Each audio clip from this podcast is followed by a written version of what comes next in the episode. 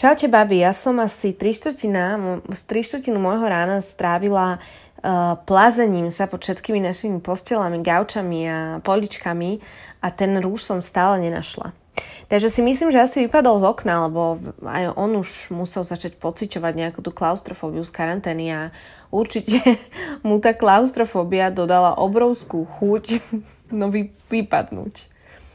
A potom som sa ešte tak myhla pred zrkadlom a pozrela sa na seba a pohľad mi nevnúkol žiadne pozitívne pocity a flirtačné pohľady, aké som zvyknutá vidieť, keď teda ten rúž na sebe mám, tak som sa rozhodla to riešiť. Sadla som si za počítač, otvorila Amazon, objednala na parížskú adresu môj obľúbený rúž s dodávkou ASAP. Môj frajer sa tak ako myhnutím oka na mňa pozeral a ja som mu bez toho, aby sa čokoľvek opýtal, uh, vysvetlila situáciu. Monemu, takto, predstav si, že tieto dni vydávam iba dve osoby. Teba a seba. Ty si pre mňa deň či noc rovnako krásny, sexy a neodolateľný pre mňa a moje oči, ale ja im musím tak trošku pomôcť. Takým mini očným klamom. Chápeš?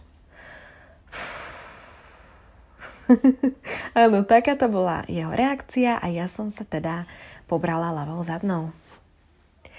Jedna moja kamoška sa nikdy nemaluje, ale vždy má dokonalú manikúru a spôsobom, akým používa ruky pri rozprávaní, všetkým ukazuje a dokazuje, že nič viac ako červený lak k tomu, aby sa cítila sexy, nepotrebuje.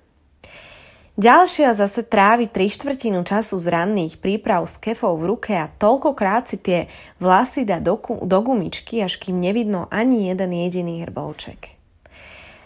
Taká ďalšia zase s tými obrovskými modrými očami si vždy pri chôdze do ofisu, a to viem, pretože som ju tak vydávala, každé ráno dáva na oči prstom trblietky za pochodu. No a takto by som mohla pokračovať, až kým pri mne naozaj neumiete všetky okná, možno aj dvakrát. Ale je náš aj váš čas, teda nám všetkým drahocenný, tak to zhrniem a poviem teda to jednu vec. Každá z mojich kamarátok a myslím si, že aj my všetky máme takú určitú vec, takto, každá máme pre seba určitú slabosť. A práve tú slabosť si na sebe všímame najviac a práve s tou slabosťou rady flirtujeme.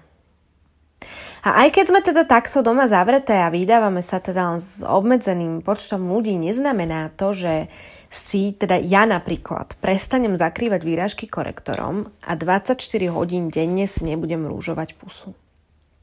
Kto povedal, že keď sme doma, nemôžeme flirtovať a červenať sa?